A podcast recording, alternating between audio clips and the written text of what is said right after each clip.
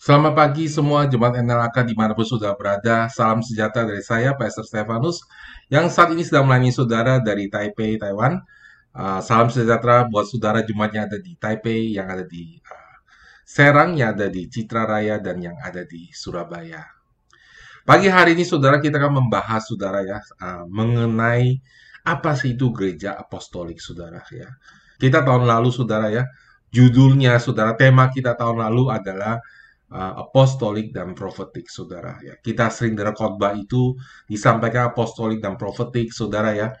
Tentunya sudah kita perlu mengerti sungguh-sungguh apa sih itu apostolik profetik dan apa itu sih bedanya, saudara ya. Nah, saudara, kita mulai, saudara ya, dari tiga gerakan utama, saudara ya, yang ada dalam gereja, yaitu gereja Protestan, gereja Injili, dan gereja Pantai Costa dan karismatik, saudara. Kenapa, saudara? Karena ini semua berpengaruh kepada sejarah kita. Dan kalau orang-orang nanya, saudara jangan bingung, saudara ya. Saya akan menjelaskan apa itu uh, gerakan Protestan, apa itu gerakan uh, Evangelical atau Injili, dan apa itu gerakan Pantai Costa dan karismatik. Nah, di antaranya ada juga gerakan-gerakan yang lain, saudara ya, seperti gereja Baptis, gereja Metodis, ya tapi kita hanya kelompok ambil tiga kelompok besar ini aja, saudara ya. Itu cukup kita mengerti, saudara ya, sebagai orang awam, saudara ya, kita bukan ahli teologi, tapi itu membantu pengertian kita. Kenapa saudara? Karena ketika kita mengerti sebuah sesuatu pengetahuan atau kebenaran firman Tuhan, itu gunanya saudara supaya kita bisa bertumbuh dan kita bisa membantu kita mengerti kebenaran firman Tuhan dan membuat kita memberkati orang lain. Jadi bukan untuk pengetahuan saudara ya, jadi kebenaran yang kita tahu, saudara, tujuannya bukan untuk kita pamer pengetahuan, saudara ya, tapi untuk kita pakai dalam hidup kita, ya. Demikian pula kebenaran uh, pagi hari ini yang saya sampaikan kepada saudara, ya. Uh, apa sih itu gereja apostolik? Tentu setelah saudara tahu ini berguna, saudara, buat hidup kita, untuk kita bisa bertumbuh lebih. Supaya kita tahu, oh begini toh gereja NLAK. Apa sih beda gereja NLAK dengan gereja yang gereja mengaku dirinya apostolik dan gereja bukan apostolik itu apa bedanya? ya. Jangan sampai saudara apostolik itu hanya menjadi sebuah istilah aja, saudara ya, wah keren gitu ya. Tapi kita nggak tahu apa sih itu sebenarnya. Dan akhirnya kita sama, saudara ya, dengan gereja-gereja yang belum masuk ke dalam gerakan apostolik, kita di sama, saudara ya. Atau kita tidak bisa menerima pola pikir dalam gereja lokal kita yang percaya kepada gerakan apostolik. Nah, saudara, kita mulai dulu, saudara, dari uh, apa itu gereja Protestan, saudara ya dari kurang lebih 2,3 miliar orang Kristen yang ada di dunia ini, kurang lebih satu miliar ada orang Protestan. Itu banyak sekali, saudara ya. Hampir setengahnya. Nah, saudara siapa sih yang memulai gereja Protestan ini atau gerakan Protestan ini? Ya, saudara semua tahu bahwa gerakan Protestan ini dimulai oleh uh, Bapak Gereja kita, ya, yaitu uh, Bapak Gerakan Protestan, yaitu Martin Luther. Nah, Martin Luther pada tahun 1517 ya memakukan 95 tesis yang dia percaya saudara di gereja di Jerman dan itu dianggap sebagai awal mulanya gerakan Protestan. Saudara harus tahu Bapak gereja kita Martin Luther itu adalah seorang biarawan, Saudara ya. Apa itu biarawan, Saudara? Biarawan adalah calon pastor pada waktu itu ya. Di mana di gereja sebelumnya untuk menjadi pastor, saudara, dia harus belajar di tersendiri, saudara ya, dan harus menjadi biarawan lebih dahulu, saudara. Nah, gerakan Protestan itu lahir pada zaman itu, di mana tujuan utamanya adalah untuk memperbaiki kesalahan dan penyimpangan-penyimpangan gereja yang dilakukan pada zaman itu, ya. Jadi saudara harus mikir ini, saudara, ya kita ambil konteks itu. Maka kenapa saudara lahir lima statement utama. Lima pernyataan utama saudara gerakan protestan ini sebagai respon pada zaman itu untuk menarik gereja kembali ke dalam rencana Allah, untuk menarik gereja kembali ke dalam kehendak Allah, saudara. Ya, Pertama, saudara, adalah sola scriptura, hanya Alkitab, saudara. Nah, saudara, sebagai orang protestan, saudara, kita percaya, saudara, Alkitab adalah otoritas yang tertinggi, saudara. Ya, dan tanpa cacat celah, saudara. Ya, semua orang boleh baca Alkitab dan semua orang boleh mengerti Alkitab. Di dalam 2 Timotius 3 ayat 15 dikatakan ingatlah bahwa dari kecil engkau sudah mengenal kitab suci yang dapat memberi hikmat kepadamu dan menuntun engkau kepada keselamatan oleh iman kepada Kristus Yesus. Ayat ke-16, segala tulisan yang diilhamkan Allah memang bermanfaat untuk mengajar, untuk menyatakan kesalahan, untuk memperbaiki kelakuan, dan untuk mendidik orang dalam kebenaran. Dengan demikian, tiap-tiap manusia kepunyaan Allah diperlengkapi untuk setiap perbuatan baik. Nah, saudara, gerakan protestan ini, saudara, menekankan saudara kebenaran ini. Bahwa ada 66 buku di Alkitab yang diakui sebagai firman Tuhan, yang diilhamkan oleh roh kudus, dan tanpa cacat celah, saudara. Ya, kenapa saudara ini lakukan pada zaman itu, saudara? Ya, uh, ada hal-hal atau ada statement-statement di dalam gereja yang dihasilkan oleh manusia atau tradisi di dalam gereja yang dianggap setara dengan Alkitab. Ya, bahkan kadang-kadang saudara di atas Alkitab, saudara. Dan pada waktu itu saudara tidak setiap orang bisa membaca Alkitab, saudara ya. Pada zaman dulu, saudara ya, di mana sebelum gereja Protestan ini lahir, sebelum gerakan Protestan lahir, gereja telah menyimpang sedemikian rupa sehingga tidak semua orang boleh membaca firman Tuhan. Ya, kemudian orang yang menerjemahkan Alkitab mulai menerjemahkan Alkitab supaya bisa dibawa dibaca oleh semua orang. Karena sola scriptura ini hanya ya kan hanya Alkitab yang benar. Maka saudara para hamba Tuhan ini berusaha menerjemahkan Alkitab pada waktu itu ke dalam bahasa-bahasa lain sebelumnya adalah bahasa Latin. Di mana orang-orang awam seperti saudara dan saya Orang-orang yang tidak pernah sekolah teologi dan tidak pernah belajar bahasa Latin dan tidak pernah belajar bahasa Yahudi dan tidak pernah belajar bahasa Yunani, saudara, karena Alkitab ditulis di dalam bahasa Yunani dan di dalam bahasa Yahudi, saudara. Dan dibacakan dalam bahasa Latin, saudara. Kenapa, saudara? Karena pusat gereja dulu itu ada di Roma, saudara.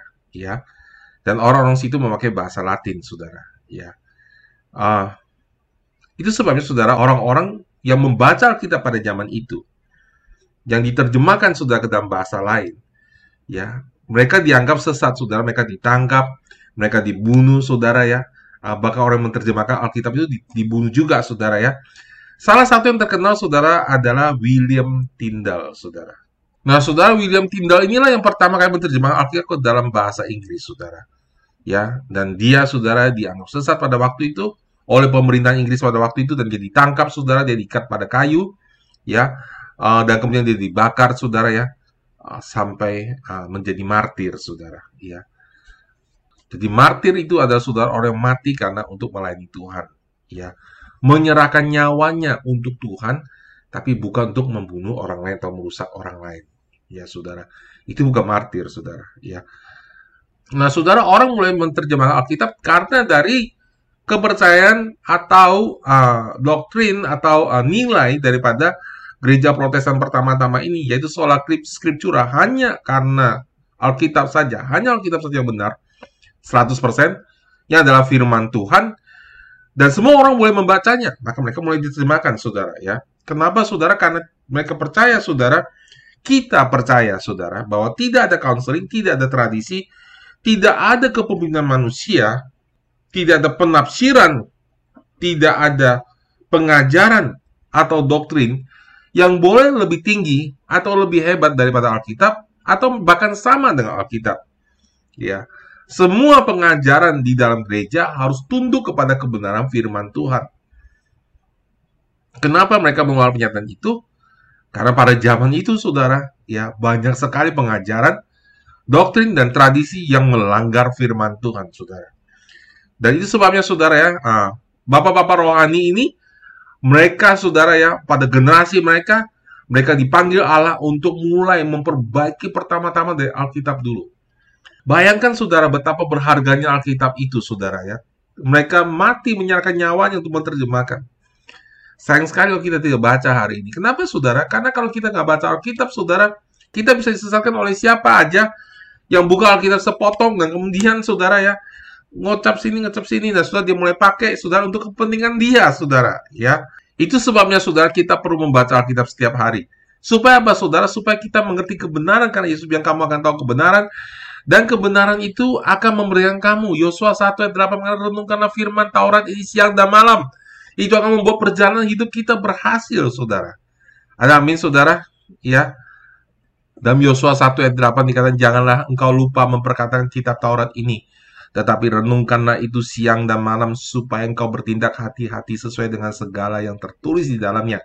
Sebab dengan demikian perjalananmu akan berhasil dan engkau akan beruntung. Amin saudara ya.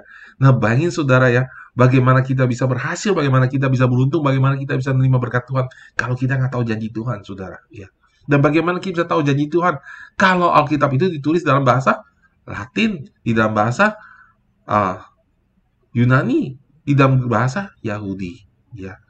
Jadi itu sebabnya saudara kemudian mereka memperbaiki ini lalu muncullah pernyataan sola scriptura. Ya. Kedua, saudara, sola gratia. Ya. Hanya karena anugerah. Keselamatan itu hanya karena anugerah. Bukan pekerjaan manusia, bukan tambahan manusia, saudara. Kenapa saudara? Karena pada zaman itu saudara pengajaran-pengajaran gereja mulai kacau saudara dan salah. Dan mereka mengatakan bahwa keselamatan itu harus melalui api penyucian. Nanti kalau saudara mati ada api penyucian lagi. Lalu melalui orang-orang kudus yang lain ya saudara ya. Nah saudara melalui perbuatan baik saudara setelah saudara bertobat saudara harus berbuat baik saudara harus bayar uang kepada gereja untuk bisa masuk ke dalam surga. Itu yang terjadi pada zaman itu saudara. Engkau harus bayar uang supaya dosamu bisa diampuni. Nah saudara bapak pendiri gereja Martin Luther ini saudara pendiri gereja Protestan ini mulai mengatakan statement itu sholat gratia semua karena anugerah. Dasar firman Tuhan ya saudara di dalam Efesus pasal 2 ayat ke-8 Sebab karena kasih karunia kamu diselamatkan oleh iman. Itu bukan hasil usahamu. Tetapi pemberian Allah. Itu bukan hasil pekerjaanmu. Jangan ada orang yang memegahkan diri. Jadi saudara, apa yang kita percaya sekarang, keselamatan hanya karena anugerah, saudara, ya. Itu sebenarnya bukan pengajaran baru, saudara.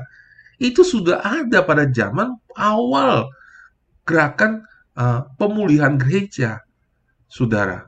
Jadi kalau ada orang bilang, wah, ya gerejanya sesat ngajarin anugerah, ya, hyper grace dan sebagainya, saudara ya. Karena saudara gereja kemudian kehilangan pengajaran itu lagi. Itu sebabnya saudara kita perlu adanya pemuritan. Amin. Jadi saudara, sola gratia artinya semua hanya karena anugerah. Tidak ada perbuatan yang kita bisa tambahkan untuk keselamatan kita. 100% pemberian Allah. Karena itu saudara, keselamatan itu adalah instan langsung terjadi pada waktu detik kita menerima Yesus sebagai Tuhan dalam hidup kita. 100% diselamatkan, bukan sebuah proses. Keselamatan bukan proses, saudara. Keselamatan karena adalah anugerah diberikan secara instan. Kemudian saudara, pernyataan ketiga saudara, daripada gereja saudara ya, uh, Protestan ini adalah sola fide, semua karena iman, saudara.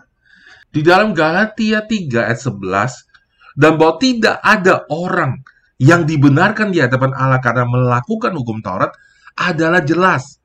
Karena orang yang benar akan hidup oleh iman, saudara. Ya, inilah saudara Bapak gereja kita Martin Luther pewahyuannya pertama karena waktu itu saudara Martin Luther merasa dirinya tetap orang berdosa. Walaupun dia sudah jadi biarawan, walaupun dia sudah berdoa sekian lama pada Allah, dia sudah lakukan semua tradisi-tradisi gereja pada waktu itu, saudara ya.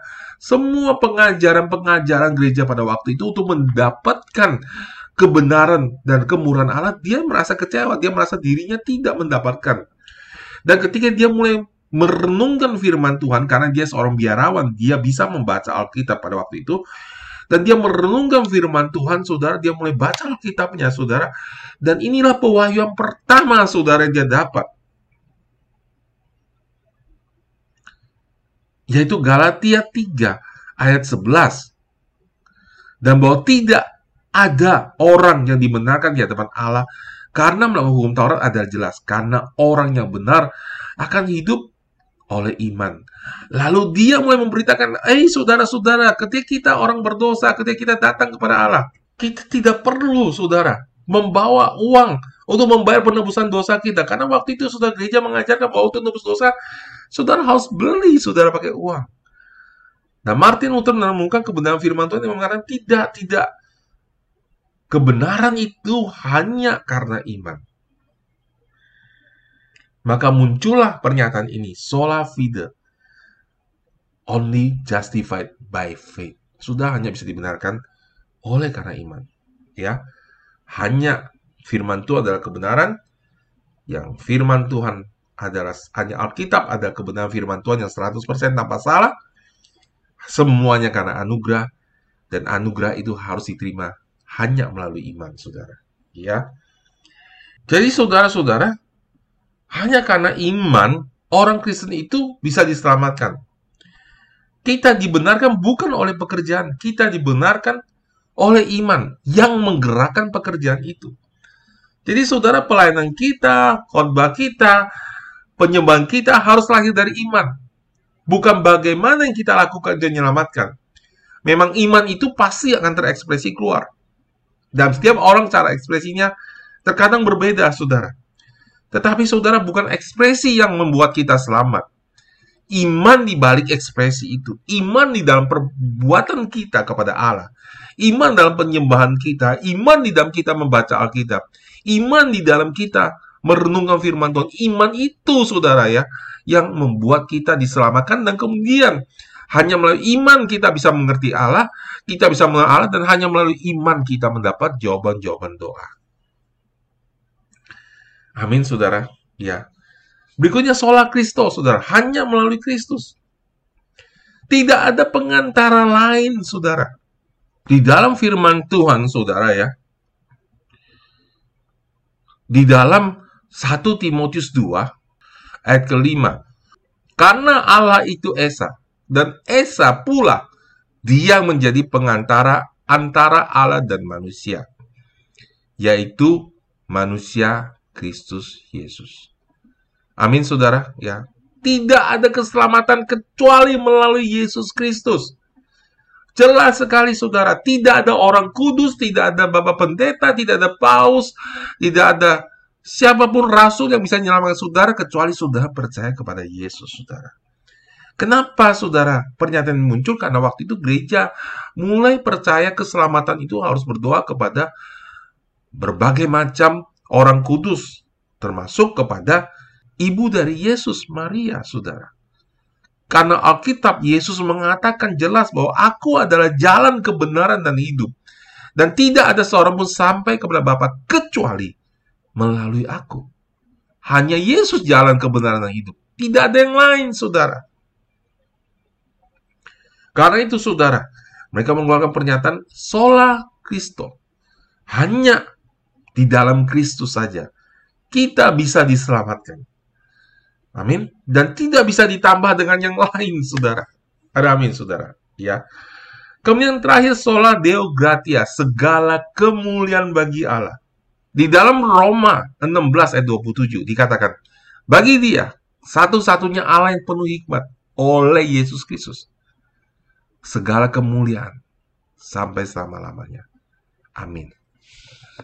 Di dalam Wahyu, saudara, 22, saudara, ayat 8. Dan aku, Yohanes, aku yang telah mendengar dan melihat semuanya itu. Dan setelah aku mendengar dan melihatnya, aku tersungkur di depan kaki malaikat yang telah menunjukkan semuanya itu kepadaku untuk menyembahnya. Tetapi ia berkata kepadaku, jangan berbuat demikian. Aku adalah hamba sama seperti engkau dan saudara-saudaramu para nabi dan semua mereka yang menuruti perkataan kitab ini. Sembahlah Allah. Ya. Jadi hanya Allah saudara yang boleh kita sembah. Tidak ada patung, tidak ada apa pun yang boleh kita sembah saudara ya. Saudara di dalam kisah para rasul saudara 14 ayat ke-11 setelah Paulus dan Barnabas melakukan mujizat saudara ketika orang lumpuh bisa berjalan. Saudara boleh baca di rumah nanti komplitnya. Tapi dari ayat 11 saudara dikatakan ketika orang banyak melihat apa yang telah diperbuat Paulus, mereka itu berseru dalam bahasa Likaunia, dewa-dewa telah turun ke tengah-tengah kita dalam rupa manusia. Barnabas mereka sebut Zeus dan Paulus mereka sebut Hermes. Karena ia yang berbicara, Maka datanglah imam dewa Zeus yang kuilnya terletak di luar kota membawa lembu-lembu jantan dan karangan-karangan bunga ke pintu gerbang kota untuk mempersembahkan korban bersama-sama dengan orang banyak kepada rasul-rasul itu. Mendengar itu, Barnabas dan Paulus mengoyakkan pakaian mereka. Lalu terjun ke tengah-tengah orang banyak itu sambil berseru, Hai kamu sekalian, mengapa kamu berbuat demikian? Kami ini adalah manusia biasa sama seperti kamu. Kami ada di sini untuk memberikan Injil kepada kamu. Supaya kamu meninggalkan perbuatan sia-sia dan berbalik kepada Allah yang hidup, yang telah menjadikan langit dan bumi dan segala isinya. Jadi saudara-saudara terkasih dalam Tuhan, bahkan Paulus pun mengajarkan dirinya tidak boleh disembah. Nah, apa yang terjadi saudara pada gereja-gereja zaman uh, Martin Luther itu, saudara, gereja-gereja mulai menyembah orang-orang kudus, rasul-rasul yang sudah meninggal dalam Alkitab, saudara. Ya, ibunya Yesus, saudara. Mereka sembah. Padahal dengan jelas, saudara, kita tahu, saudara, Maria, saudara, adalah manusia biasa, saudara. Dia mati, dia dikuburkan, saudara. Alkitab tidak mengatakan dia bangkit, saudara. Dan Alkitab tidak mengatakan dia bukan manusia. Karena Alkitab mengatakan bahwa semua manusia telah berbuat dosa. Di dalam Roma 3 ayat 10 dikatakan, seperti ada tertulis tidak ada yang benar seorang pun tidak. Tidak ada seorang pun yang berakal budi, tidak ada seorang pun yang mencari Allah. Semua orang telah menyeleweng. Dan bahasa Inggris dikatakan semua telah berbuat dosa. All have sinned. Nah, saudara, kalau semua berbuat dosa, semua yang namanya manusia itu yang berbuat dosa, saudara. Hanya Yesus yang tidak berbuat dosa, saudara. Alkitab mengatakan dengan jelas dalam Matius pertama ayat 24. Sesudah bangun dari tidurnya, Yusuf berbuat seperti yang diperintahkan malaikat Tuhan itu kepadanya. Ia mengambil Maria sebagai istrinya, tetapi tidak bersetubuh dengan dia sampai ia melahirkan anaknya laki-laki. Dan Yusuf menamakan dia Yesus. Di dalam Matius 12 ayat 46, Ketika Yesus masih berbicara dengan orang banyak itu, ibunya dan saudara-saudaranya berdiri di luar dan berusaha menemui dia. Maka seorang berkata kepadanya, "Lihatlah, ibumu dan saudara-saudaramu ada di luar dan berusaha menemui engkau." Tetapi Yesus jawab kepada orang yang menyampaikan berita itu kepadanya, "Siapakah ibuku dan siapakah saudara-saudaraku?" Lalu katanya sambil menunjuk ke arah murid-muridnya, "Inilah ibuku dan saudara-saudaraku." Sebab siapa pun yang melakukan kehendak Bapakku di surga, dialah saudaraku laki-laki, dialah saudaraku perempuan, dialah ibuku. Jadi saudara-saudara jelas sudah Alkitab mengatakan bahwa setelah melahirkan Yesus, Maria berhubungan dengan Yusuf. Karena Yesus punya saudara-saudara yang lain, saudara. Dan Alkitab mengatakan bahwa Yusuf tidak berhubungan dengan Maria sampai Maria melahirkan Yesus, saudara.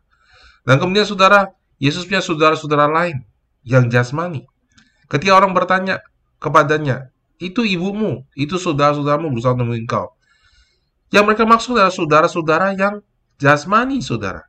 Tapi Yesus jawab, siapa saudara-saudaraku? Yesus berbicara mengenai saudara-saudaranya dan ibu-ibunya secara rohani, saudara. Dan jelas sekali, saudara, itulah sebab saudara muncul statement sola deo gratia. Segala kemuliaan, segala penyembahan hanya bisa diberikan kepada Allah. Hanya Allah kita, saudara, yang berhak atas semua penyembahan kita. Amin. Hanya Allah yang layak disembah, bukan yang lainnya. Amin, saudara. Nah, sekarang kita masuk ke gerakan yang kedua, saudara. Gerakan Injili, saudara. Ya, kurang lebih ada 630 juta orang Injili di muka bumi ini. Ada empat hal yang penting dalam gerakan Injili, saudara. Ya, empat kepercayaan pertama, ya. Mereka percaya uh, sistem Alkitab, saudara sama si Protestan saudara ya orang orang-orang uh, Injili ini atau kita Injili ini kita percaya bahwa Alkitab adalah pusat perhatian kita bahwa kita selalu siap berubah ya ketika Alkitab itu mengatakan bahwa kita harus berubah dan bahwa Alkitab itu bebas dari kesalahan orang-orang Injili menekankan bahwa Alkitab bukan hanya catatan sejarah atau berisi ilmu pengetahuan tetapi Alkitab adalah firman Tuhan Amin. Ya. Dan kedua, saudara, orang Injili percaya pada penyalipan atau menekankan penyalipan Yesus Kristus. Orang-orang Injili percaya bahwa kematian Yesus Kristus adalah final untuk semua dosa kita. Tidak ada penebusan lagi yang perlu dibuat untuk pengampunan dosa kita. Kita percaya, saudara, ketika Yesus mati bukan hanya karena dia mengasihi kita, tetapi lebih daripada itu dia adalah Allah yang adil. Untuk setiap dosa kita harus dibayar. Bukan hanya karena belas kasihan, saudara, tapi karena kebenaran Allah bisa mengampuni kita. Dosa kita dibayar dengan penuh harganya, dan karena itu kita mendapat pengampunan yang penuh, saudara. Kemudian orang Injili percaya kepada pertobatan, perubahan, saudara, ya. Bahwa semua orang perlu lahir baru. Kita langsung diselamatkan oleh karena iman ketika kita percaya Yesus. Dan setelah itu, saudara, kita dirubah seperti Yesus setiap hari. Keselamatan itu langsung terjadi ketika kita menerima Yesus sepenuhnya kita diampunin. Tetapi perubahan kita menjadi citra seperti citra Kristus itu adalah perjalanan setiap hari. Sebagai orang Kristen kita harus dikuduskan setiap hari, harus disucikan setiap hari. Artinya cara berpikir kita akan dirubah setiap hari. Sehingga semakin hari kita semakin seperti Kristus.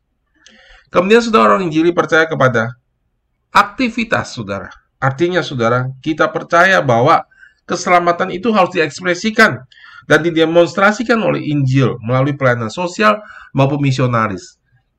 Kita percaya akan adanya pelayanan sosial, kita percaya bahwa tatanan sosial butuh keadilan, butuh kebenaran, tetapi semua itu hanya bisa dilakukan melalui penginjilan.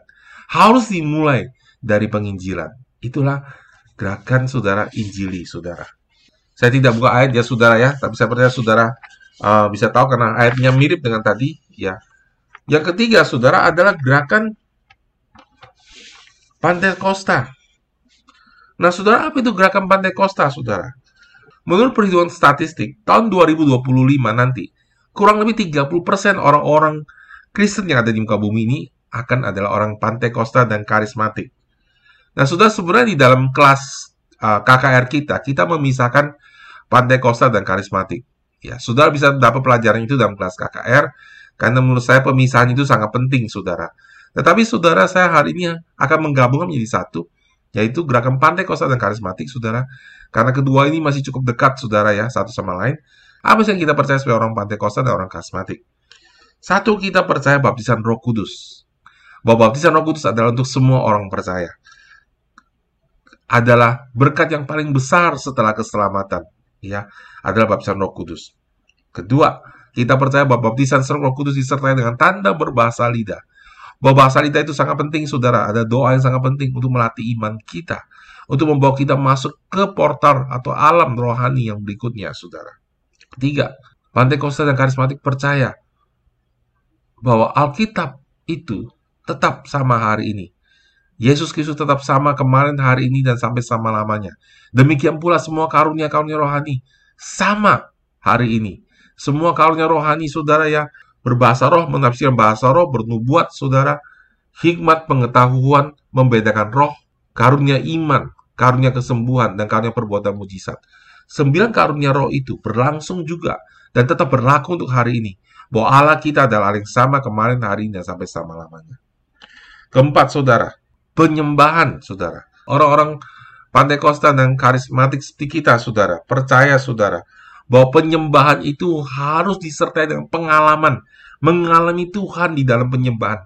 Bunya hanya sekedar acara, bukan hanya sekedar kur di depan, tapi ketika kita menyembah, saudara, kita mengalami koneksi dengan Allah, dan kita mengalami perubahan dalam hidup kita ketika kita menyembah dia. Dan berikutnya, saudara ya, orang-orang kita sebagai orang pantai kosta dan karismatik, kita percaya akan penginjilan dan misi, bahwa penginjilan dan misi itu harus dilakukan, saudara, ya. Kemudian saudara ya, orang Pantai Costa dan karismatik percayakan kedatangan Yesus yang kedua kali. Karena hal ini tidak pernah disinggung dalam gerakan sebelumnya. Pertama kali saudara disinggung di dalam gerakan Protestan dan karismatik. Nah, sekarang sudah jelas saudara, kalau kita ditanya apa kita gereja Protestan, yes, kita Protestan. Kita percaya bahwa Alkitab saja yang benar, kita percaya bahwa Alkitab adalah firman Tuhan yang tidak bisa salah, dan adalah otoritas tertinggi dalam hidup kita. Kita percaya kita disamakan hanya karena anugerah. Kita percaya bahwa keselamatan harus melalui iman untuk menerima anugerah. yang diberikan dengan percaya pada pengorbanan Yesus Kristus saja, saudara. Kita percaya bahwa hanya Allah Bapa dan Yesus yang layak disembah sebagai Allah. Dan kemudian saudara-saudara kasih dalam Tuhan, kita juga percaya bahwa kita perlu ekspansi, kita perlu menjadi misionaris. Kita percaya juga saudara-saudara bahwa orang Kristen yang telah terima Yesus akan terus-menerus dikuduskan setiap hari menjadi serupa dengan Kristus. Kita percaya bahwa salib adalah pusat pemberitaan Injil yang kita katakan. Bahwa penebusan Yesus Kristus adalah sekali untuk selama-lamanya. Bahwa harga yang dia bayar adalah total untuk kita semua, saudara. Jadi saudara kekasih dalam Tuhan, kalau orang tanya apakah kita ini orang protestan? Iya, kita pertama-tama orang Protestan, kedua kita adalah orang Injili, dan ketiga kita juga adalah orang-orang Pandai Kosta karismatik. Amin, saudara. Ya, sudah tahu ya. Nah, kenapa gereja-gereja yang lainnya tidak ikut semua? Karena tidak semua saudara gereja Tuhan mau menerima kebenaran berikutnya. Pewahyuan yang akan Tuhan berikan pada berikutnya. Walaupun saudara, gereja itu pada awalnya mengatakan bahwa semua firman Tuhan adalah kebenaran, tetapi ketika pewahyuan itu datang pada generasi berikutnya biasanya saudara, generasi berikutnya belum tentu mau menerimanya. Kenapa saudara? Karena ketika gereja membangun hubungan kepada Tuhan karena tradisi saudara, maka matilah hubungan dengan Tuhan, lalu gereja itu jatuh ke dalam kesalahan gereja-gereja sebelumnya, yaitu mulai mengutamakan tradisi, mulai mengutamakan doktrin, mengutamakan acara, dan akhirnya sudah roh kudus tidak bisa bekerja. Bola balik sejarah gereja terjadi seperti itu. Kita mulai bikin aturan. Kita mulai bikin doktrin. Dan kemudian roh kudus datang dan mau bergerak. Dan memberikan sesuatu yang baru. Dan kemudian orang-orang itu tidak mau terima, saudara. Dan akhirnya sudah gereja itu menjadi mati. Nah, saudara, kita tidak mau seperti itu. Amin. Kita mau hati kita selalu terbuka akan firman Tuhan. Nah, sekarang saudara, mari kita belajar apa itu gereja apostolik. Apa sih arti apostolik? Diutus, saudara. Ya, artinya diutus. Ya. Apa sih saudara yang dipercaya oleh gereja apostolik? Mari kita buka firman Tuhan, saudara, sebagai gereja apostolik. Apa yang kita percaya? Jadi, saudara, ketika kita bicara apa yang kita percaya, bukan berarti artinya gerakan-gerakan sebelum kita tidak percaya. Tetapi lebih tepatnya adalah kita percaya, sangat percaya, saudara. Kita sangat percaya iman, kita sangat percaya kita perlu anugerah. Kita sangat percaya bahwa keselamatan tidak bisa dihasilkan dengan perbuatan baik manusia. Amin. Demikian pula kalau sudah perhatikan sudah statement-statementnya, gereja Injili itu sangat dekat dengan gereja Protestan, saudara. Sangat mirip, saudara. Lalu kita masuk ke dalam gereja Pantai Costa dan karismatik. Apakah mereka tidak percaya keselamatan karena iman? Apakah mereka tidak percaya bahwa Yesus ada satu-satunya jalan? Yes, mereka percaya, saudara. Hanya kemudian mereka fokus kepada kebenaran berikut yang diberikan. Pemberitaan mereka ditekankan kepada, pemberi, kepada kebenaran baru yang diberikan. Tapi bukan berarti kebenaran yang sudah dibukakan itu dibuang. Mereka membangun di atas dasar kebenaran sebelumnya.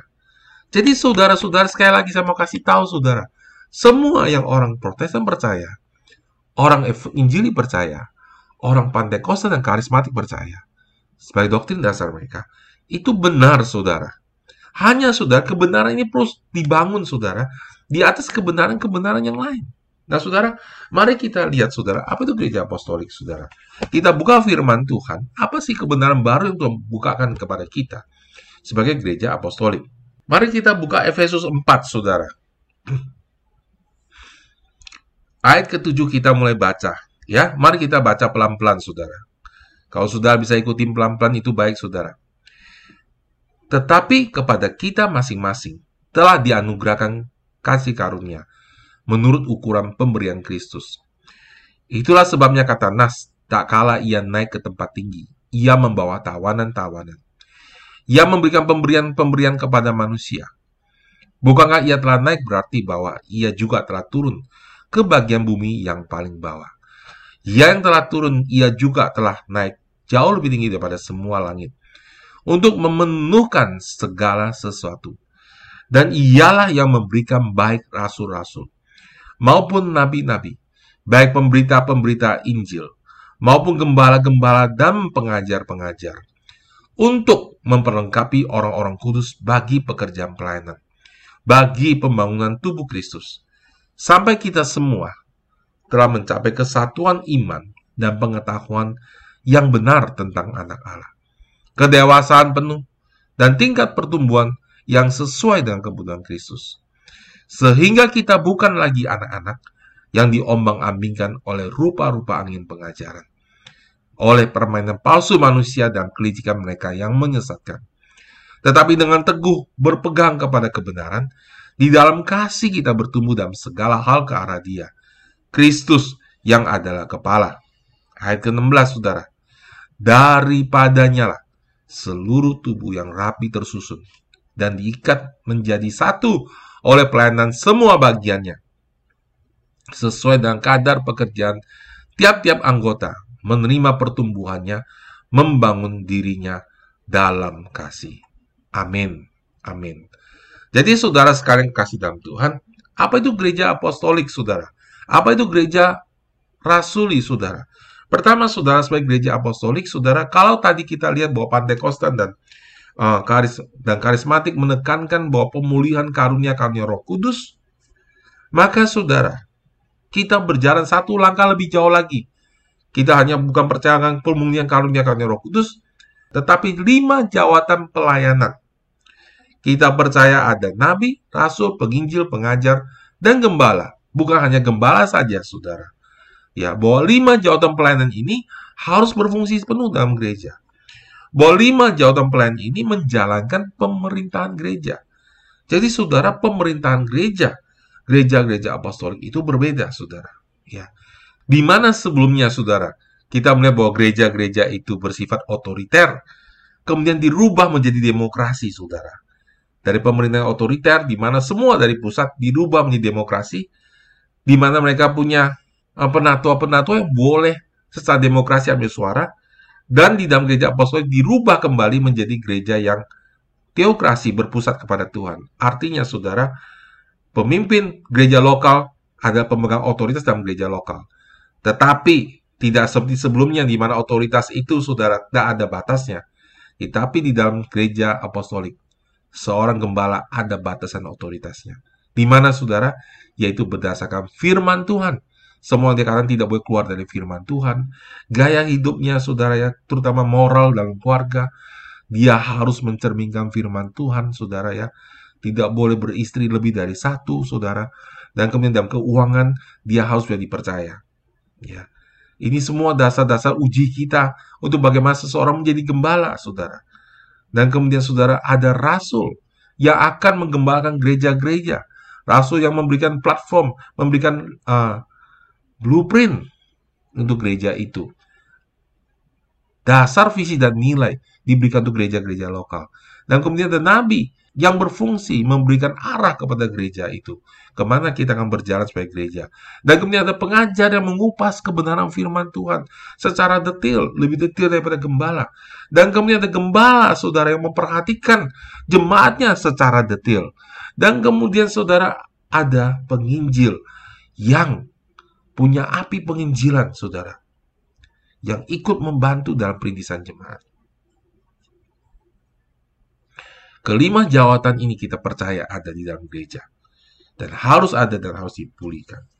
Kemudian saudara gereja apostolik adalah gereja yang profetik. Apa sih itu profetik? Oh, profetik itu artinya bernubuat, Pak. Bukan, ya. Alkitab mengatakan di dalam Roma 8:14, semua orang yang dipimpin roh Allah adalah anak-anak Allah. Dengan kata lain, saudara, kita adalah gereja profetik. Atau gereja yang percaya akan profetik. Apa itu percaya profetik, saudara? Kita percaya bahwa sebagai gereja kita harus dituntun oleh roh Allah. Penekanan kepada kepribadian roh kudusnya lebih besar, saudara. Bukan hanya karunianya, tapi kepribadiannya, hadiratnya. Dengan demikian, sudah sebagai sebuah gereja, kita dalam bergerak, kita harus dituntun oleh roh Allah. Dan bukan hanya sebagai gereja aja, tapi secara individu, setiap orang berhak mendengar suara Tuhan. Sudah lihat perbedaannya? Ya. Bagaimana Allah memulihkan kita? Ketika gerakan protesan dimulai, kita tahu semua orang berhak membaca Alkitab. Dan ketika gerakan Pantai Costa dimulai, Kita tahu semua orang berhak mendapatkan baptisan Roh Kudus disertai dengan tanda berbahasa roh. Tapi sekarang saudara, sebagai gereja apostolik yang percaya akan profetik, kita tahu bahwa semua orang bisa dan berhak mendengar suara Tuhan. Dan mendengar suara Tuhan itu adalah makanan sehari-hari. Seperti membaca Alkitab adalah makanan sehari-hari. Itu sebabnya saudara, kenapa gini saudara, Tuhan itu selalu membangun level demi level, layer demi layer, lapisan demi lapisan saudara. Jadi saudara, kita harus baca Alkitab setiap hari. Karena Alkitab diterjemahkan seperti yang dilakukan oleh orang-orang protestan, saudara. Itu harus kita lakukan, so kita harus baca Alkitab setiap hari. Karena kita percaya bahwa kita adalah orang protestan yang berhak baca Alkitab. Itu sebab kita berbahasa roh setiap hari. Karena kita percaya kita adalah orang-orang Pantai Costa. Yang percaya bahwa karunia roh kudus untuk semua orang. Dan harus kita pakai dong, saudara. Amin. Kalau dua dasar ini kita lakukan dengan benar, maka sekarang dasar yang ketiga kita harus lakukan juga. Itu apa, saudara? bahwa kita semua orang setiap hari harusnya bisa dengar suara Tuhan dan dan bergerak bersama Tuhan. Saya mau tanya sama saudara sekarang. Apakah Allah itu Bapak saudara? Amin. Saudara saya tanya sekarang, saudara yang dulu luka batin karena hati Bapak, karena Bapaknya tidak bercakap-cakap, jarang bicara. Susah, saudara. Tapi saudara, Bagaimana dengan Bapak di surga? Saya percaya dia Bapak yang luar biasa baik, luar biasa mengasihi kita, saudara. Dan dia Bapak yang bicara setiap hari buat kita. Ada amin? Jadi kita harus latih pelingan kita setiap hari mendengar suara Tuhan. Jadi saudara, gereja apostolik adalah gereja yang profetik. Ya, atau gereja yang juga bergerak di dalam profetik. Semua orang bisa mendengar suara Tuhan. Karena itu juga, saudara, semua orang bisa bernubuat, punya kata-kata pengetahuan dan kata-kata hikmat, saudara. Kalau kita minta pada Allah. Amin, saudara. Ini menarik ya, saudara ya. Saya percaya sudah tahun lalu sudah dengar uh, pengajaran bagaimana bergaul dengan Roh Kudus dan di situ ditekankan bagaimana kita bisa belajar dengan suara Tuhan dan di dalam gereja yang profetik saudara sangat menekankan peran Roh Kudus bahkan lebih jadi di dalam gereja yang profetik menekankan roh kudus itu, saudara, bukan hanya karunianya. Tentu kita percaya karunianya, sangat percaya karunianya. Tapi kita juga tahu bahwa ketika dia berikan karunianya, dia adalah roh kudus. Dia adalah sebuah pribadi dan kita menekankan dia adalah sebuah pribadi. Seperti kita adalah sebuah pribadi. Dia punya perasaan, dia punya emosi, dia punya kehendak dan kita mengerti itu, kita tahu bagaimana cara bergerak bersama dengan dia. Nah, saudara, kemudian saudara, apa yang kita percaya sebagai gereja uh, apostolik? Saudara kita lihat saudara ya di dalam ayat ke-16. Daripadanya lah seluruh tubuh yang rapi tersusun dan diikat menjadi satu oleh pelayanan semua bagiannya. Sesuai dengan kadar pekerjaan apa saudara? Tiap-tiap anggota menerima pertumbuhannya dan membangun dirinya di dalam kasih. Nah, saudara, itu dia gereja apostolik. Apa itu saudara? semua bagian tubuh Kristus, semua anggota gereja, dia baru datang, dia sudah lama datang, dia harus melayani. Melayani apa saudara? Satu, menjaga orang yang terhilang. Dua, melayani tubuh Kristus. Orang dalam gereja. Bagaimana cara melayani saudara? Bertumbuh sesuai dengan kasih karunia. Membangun dirinya dalam kasih. Amin berpegang teguh pada kepala. Nah, tetapi saudara, saya mau tekankan saudara bahwa gereja apostolik adalah gereja percaya akan pelayanan semua bagian. Artinya aktivasi semua jemaat. Inilah saudara yang berbeda saudara dengan gereja-gereja yang belum masuk ke dalam gerakan apostolik. Karena kita mau aktifkan semua jemaat, dan saudara tahu kan saudara, betapa susahnya. Betapa susahnya tugas itu saudara. Ya. Ada orang datang gereja Senin Kamis, ada orang saudara ya yang sudah tradisi saudara ya karena waktu saya kecil saya kan juga di gereja yang berbeda dengan gereja kita di mana orang boleh datang ke dalam gereja tapi tidak mau terlibat gitu loh. Jangan ngajak saya terlibat di terlalu dalam. Saya setia membaca firman, setia berdoa tapi tidak mau terlibat tidak mau orang lain masuk dalam hidup saya.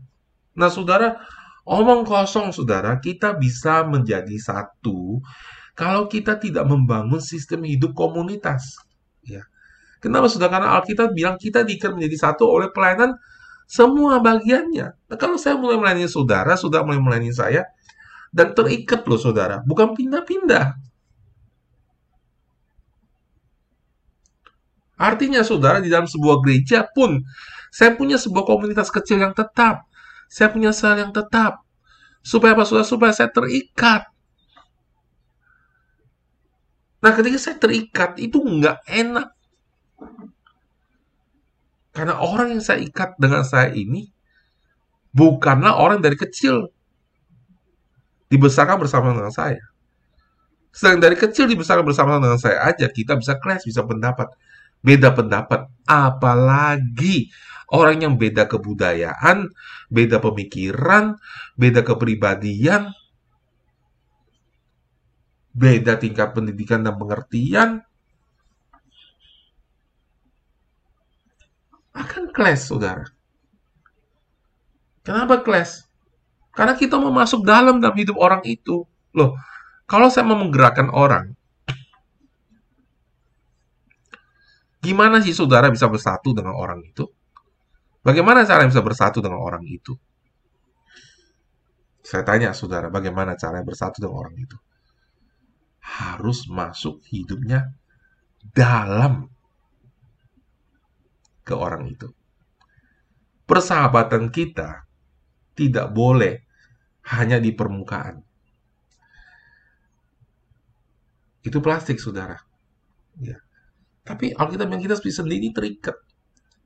Kalau saya putuskan, di tangan ini saya putuskan, saudara, taruh tempat lain, maka seluruh bagian ini tidak akan mendapatkan makanan. Nggak dapat. Jadi kalau tangan saya putuskan atau mata itu dicongkel, nggak dapat makanan. Jadi supaya dia bisa dapat makanan gimana? Harus tertanam. Nah, saudara tahu, ketika bagian tangan ini atau mata ini tertanam, saudara, ini mata ini bukan cuma dicolok begini, saudara, di dalam mata saudara. Tapi mata ini punya pembuluh darah, punya urat saraf yang berhubungan dengan bagian lain. Nggak ada yang lepas. Dalam masuknya. Makanya sudah ketika kita makan, semua bagian tubuh kita dapat. Kenapa? Karena semua berhubungan. Nah, ketika kita belum punya pemikiran yang apostolik, apa reaksi kita? Ngapain kamu masuk hidup saya dalam-dalam? Apa sih ini orang? Saya diurusi melulu. Udah nggak usah urus saya, sok tahu kamu. Ngapain kehidupan pribadi saya kamu urus? Kalau sudah belajar tentang komunitas yang saya pernah khotbah, memang tidak semua orang gereja lokal kamu mengurusi hidup sudah pribadi, tapi sudah punya orang komunitas sel. Apalagi yang namanya pemuritan itu lebih dalam lagi. Saya ingat saudara ketika saya pertama mengembangkan di Serang. Ada orang telepon saya sudah nanya, Step, gimana caranya betulin pompa air? pompa air. Oke, saya juga nggak tahu, saudara. Tapi saya benar-benar tidak salahkan ketika ada jemaat nanya seperti itu. Karena itu normal, saudara. Itu kehidupan sehari-hari. Jadi saudara bukan cuma kita ngomong firman Tuhan, kita bukan cuma bahas pengertian tiga tentang Alkitab, tapi Alkitab ini harus diaplikasikan, kasih persaudara itu harus diaplikasikan. Bro, gimana bro ulangan kamu? Kok jelek melulu? Apa yang bisa saya bantu? Sis, kamu begini dandanannya sis. Waduh, nggak sopan ke gereja, jangan begitu. Kamu harus rubah gaya hidup kamu, sis. Ya, kamu nggak benar sebagai anak Tuhan. Dandannya seperti itu. Dan masih banyak lagi. Dan kebanyakan kita sebagai orang Asia, kita segan menegur orang dan malas ditegur orang. Akibatnya, saudara, gereja apostoliknya tidak bisa jalan karena tidak ada fungsi. Sudah mengerti? Jadi, Kalau istilah orang-orang awam, gerejanya Kapostol itu rada kepo. Tukang ngurusin urusan orang lain. Sebenarnya bukan kepo, saudara. Memperhatikan secara mendalam. Karena kita serius membangun keluarga.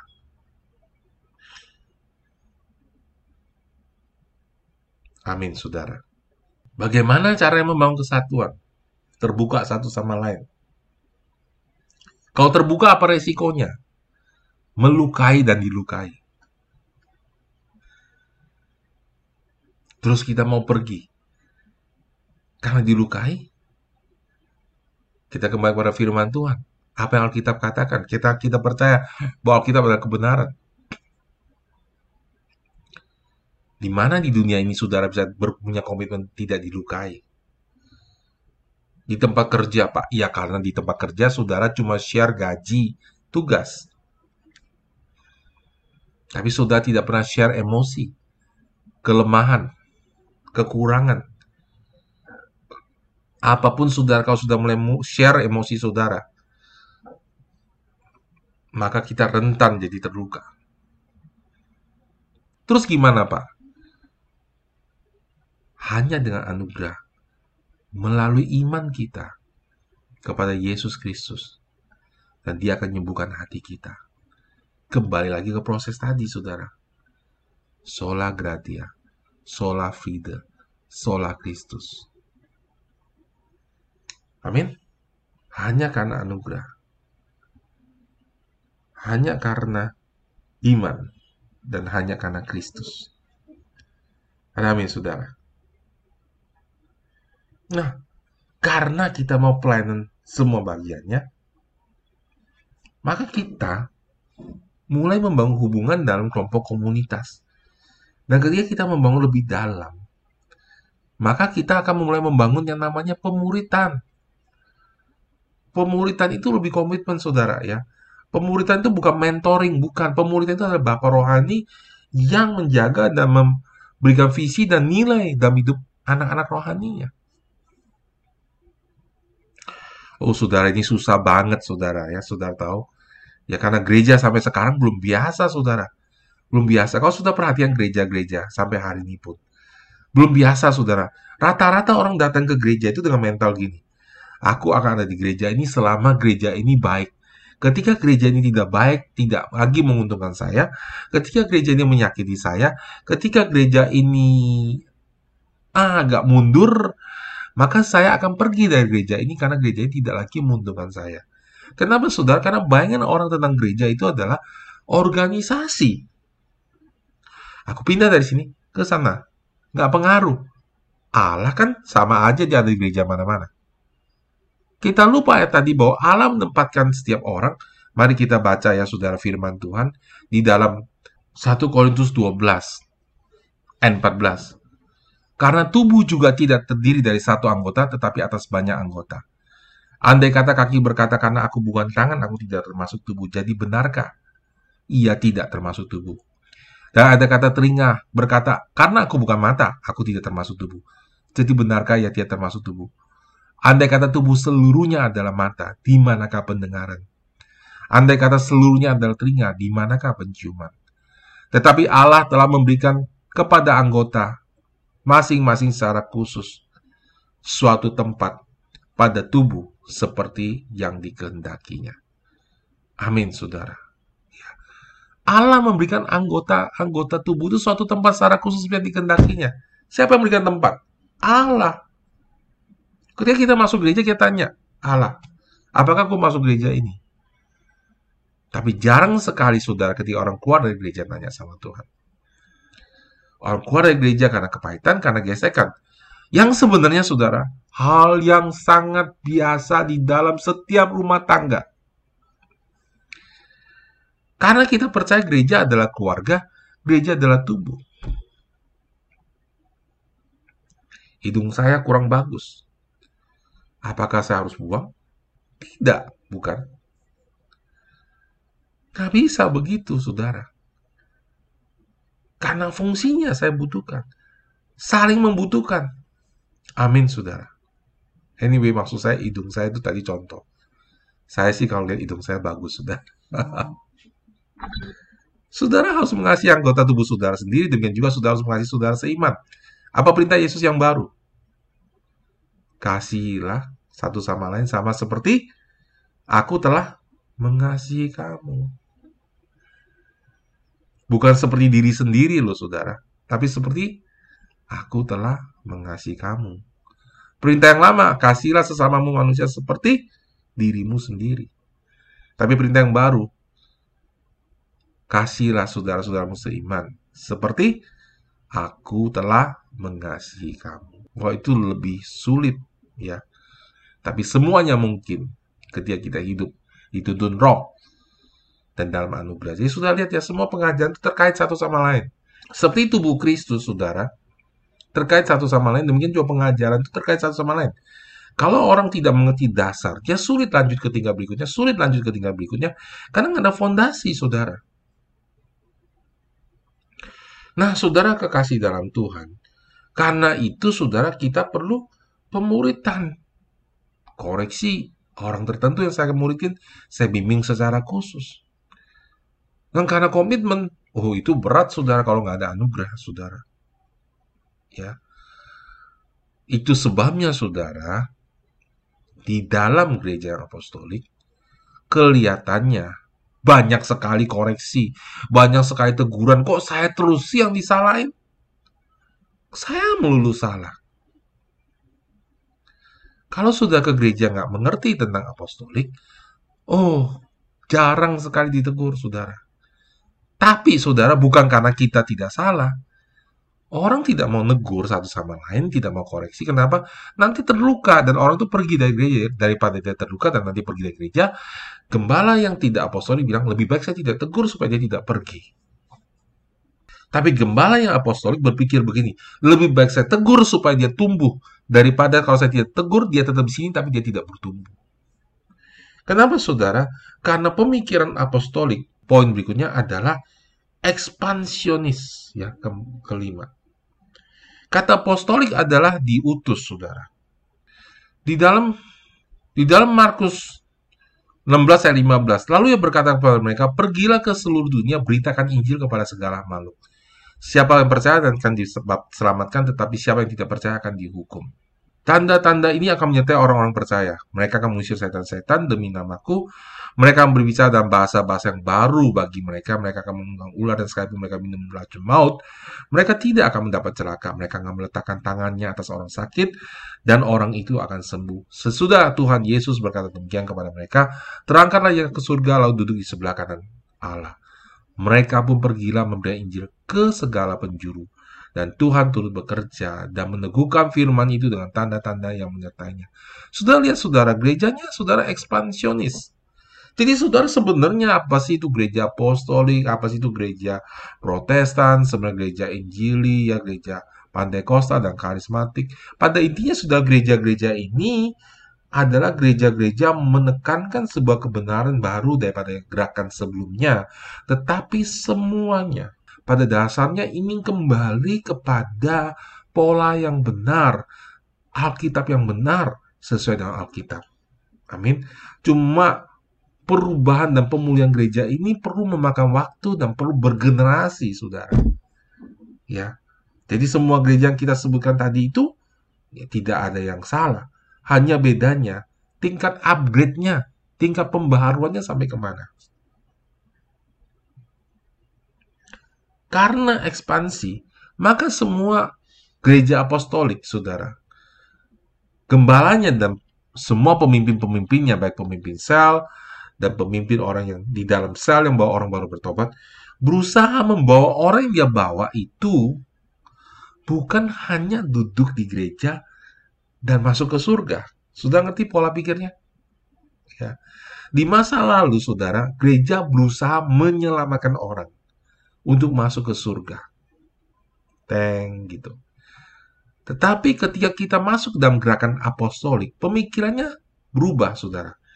Kita setelah makan orang, lalu orang ini kita masukkan dalam komunitas sel, kita muridkan, dan kita mulai berdoa supaya surga turun di bumi melalui orang-orang yang kita layani.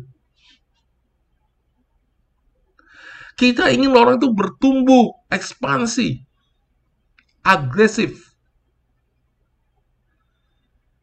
dominan. Kenapa saudara? Karena perintah Yesus pergi jadikan semua bangsa muridku, usir setan, doakan orang sakit, itu ekspansif, agresif, dominan. Betul nggak saudara? Ada amin saudara. Nah, itulah saudara yang membuat kenapa saudara kadang-kadang gereja apostolik lama saudara ya. Agak lama sedikit terutama kalau jemaatnya terus tidak bertumbuh saudara. Lama bergeraknya karena apa saudara? Pergerakan dan pertumbuhan gereja apostolik sangat tergantung kepada murid-murid, bukan fasilitas.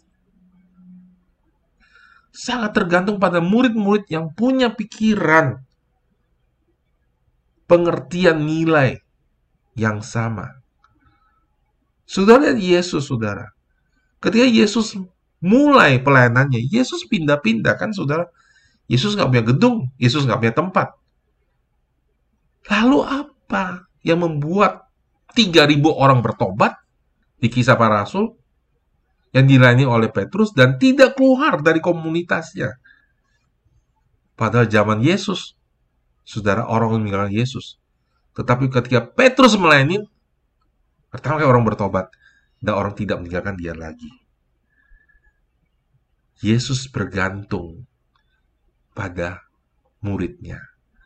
Murid-muridnya yang kemudian melayani orang lain. Itu sesuai dengan kitab Efesus yang kita baca.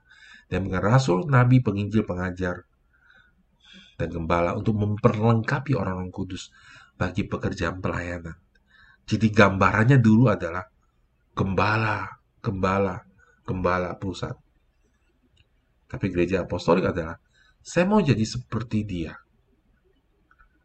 Saya mau seperti jadi seperti pemurid saya, bahkan lebih daripada dia. Saya tetap menghormati dia, tapi saya mau lebih daripada dia. Yesus saja bilang, barang siapa percaya padaku akan melakukan apa yang kulakukan, bahkan hal-hal yang lebih besar daripada aku lakukan. Nah, pola ini sudah tidak ada dalam gereja yang bukan apostolik. Mereka selalu berpikir gembala. Gembala is the man. No.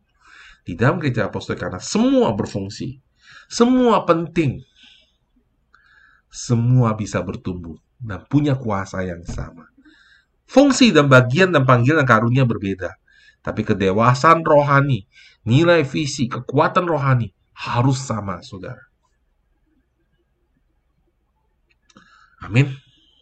Ya, karya selalu ekspansif dan karena itu saudara ya, pengertian firman Tuhan berikutnya, ya poin ke-6, pengertian firman Tuhan adalah progresif. Coba kita lihat lagi, saudara. Efesus 4 ayat 10. Ia yang telah turun, ia juga telah naik jauh lebih tinggi daripada semua langit untuk memenuhkan segala sesuatu. Dan ialah yang memberikan baik rasul-rasul maupun nabi-nabi, baik pemberita-pemberita Injil maupun gembala-gembala dan pengajar-pengajar untuk memperlengkapi orang-orang kudus bagi pekerjaan pelayanan, bagi pembangunan tubuh Kristus, sampai kita semua, apa saudara, telah mencapai kesatuan iman dan pengetahuan yang benar tentang anak Allah, kedewasaan penuh dan tingkat pertumbuhan sesuai dengan kepenuhan Kristus. Sehingga kita bukan lagi anak-anak yang diombang-ambingkan oleh rupa-rupa pengajaran oleh permainan palsu manusia dan kelicikan mereka yang menyesatkan. Dan dengan teguh berpegang kepada kebenaran dan kasih, kita bertumbuh dalam segala hal ke arah Dia, Kristus yang ada kepala. Daripada nyala seluruh tubuh yang rapi dan tersusun, dan diikat oleh menjadi satu oleh pelayanan semua bagiannya, sesuai dengan kadar pekerjaan tiap-tiap anggota menerima pertumbuhannya dan membangun dirinya dalam kasih. Sekali lagi saudara ya, sudah baca ini ya ayat 16 ya. Rapi, tersusun, dan diikat menjadi satu oleh pelayanan semua bagiannya, sehingga dengan kadar pekerjaan tiap-tiap anggota menerima pertumbuhannya dan membangun dirinya dalam kasih. Amin. Ya. Di ayat yang ke-15 kita bertumbuh dalam segala hal ke arah dia kepala Kristus adalah kepala. Jadi selalu saudara ketuhanan Yesus Kristus itu penting dalam hidup kita dan setelah kita punya ketuhanan Yesus Kristus lalu kita melayani terikat dengan saudara kita satu sama lain dan berfungsi itu kuncinya saudara ya tapi sudah lihat ya sampai kita bertumbuh ya uh, melewati semua angin pengajaran yang salah. Artinya apa saudara? Ya di gereja zaman sekarang masih banyak pengertian yang salah. Contohnya ibadah harus punya gedung, ya. Nah, tidak ada tertulis seperti di Alkitab. Alkitab hanya bilang itu komunitas, saudara. Ya, di gereja harus ada salib. Gereja dulu juga nggak ada salib kok, saudara.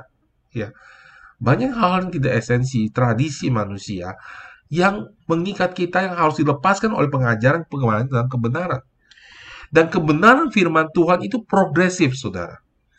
Hari ini saudara saya sampaikan kebenaran yang baru kepada saudara. Beberapa hal saya sampaikan adalah baru buat saya. Tetapi di kemudian hari kalau kita setia, menjadi murid yang setia dan benar-benar melakukan apa yang kita pelajari, itu kuncinya saudara.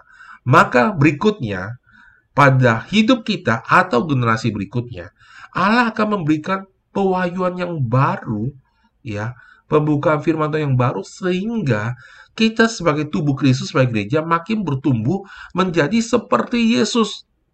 Berjalan penuh dengan kuasa, penuh dengan kasih, penuh dengan pengampunan. Tapi kuncinya adalah kita harus setia dan menemukan orang-orang setia pada generasi kita. Setia pada kebenaran yang sudah kita berikan, setia melakukannya, dan setia mentransfer kepada generasi berikutnya. Itu ada di 2 Timotius 2 ayat 2, Saudara. Ya. Saudara lihat betapa pentingnya pemuritan di dalam gereja apostolik. Karena pemuritan itu yang mengaitkan keikatan satu sama lain. Ada amin, Saudara. Ya. Saya harap Saudara hari ini belajar, Saudara. Firman Tuhan disampaikan. Amin ya. Saya percaya sudah diberkati, saya juga diberkati sekali, saudara. Jadi gereja apostolik itu memang kekeluargaannya kuat. Dan ketika dia menjadi besar, ratusan orang, ya, maka bahkan sampai ribuan saudara, maka kekuatan ikatan sel grupnya tetap kuat. Di dalam struktur ikatan komunitas per kecilnya itu, per sel grupnya itu tetap kuat, saudara. Dan untuk membangun itu, saudara, di dalam sebuah gereja apostolik tidak pernah dan tidak akan pernah bisa dibangun oleh gembalanya yang jago berkarisma. Gembala yang berkarisma, saudara, tidak bisa membangun kesatuan oleh dirinya sendiri saja yang berfungsi. Saudara lihat Yesus apa yang kurang, saudara. Tapi orang-orang dia layani meninggalkan dia. Sampai ketika murid-muridnya bangun di kisah para rasul. Dan mereka dipenuhi oleh roh kudus, itu Pantekosta dan Charismatic Movement. Dan mereka berbahasa roh. Dan mulailah mereka bersatu kuat, kumpul bersama berdoa, sehati sepikir saudara. 120 orang. Dari situlah saudara, terobosan terjadi. Jiwa-jiwa datang dan mereka tetap terikat, saudara, sampai akhir hidup mereka. Wow, saudara, luar biasa ya, saudara ya. Sulit, sulit, mungkin, mungkin, tidak mustahil karena itu kehendak Tuhan. Yesus sendiri berdoa, Tuhan, Bapa jadikan mereka menjadi satu, sama seperti aku dan engkau adalah satu. Dan kalau Yesus yang doa, saudara, doa itu pasti dijawab. Amin. Tugas kita sekarang adalah berjalan dengan kebenaran yang sudah kita ketahui. Kita setia dan kebenaran kita ketahui.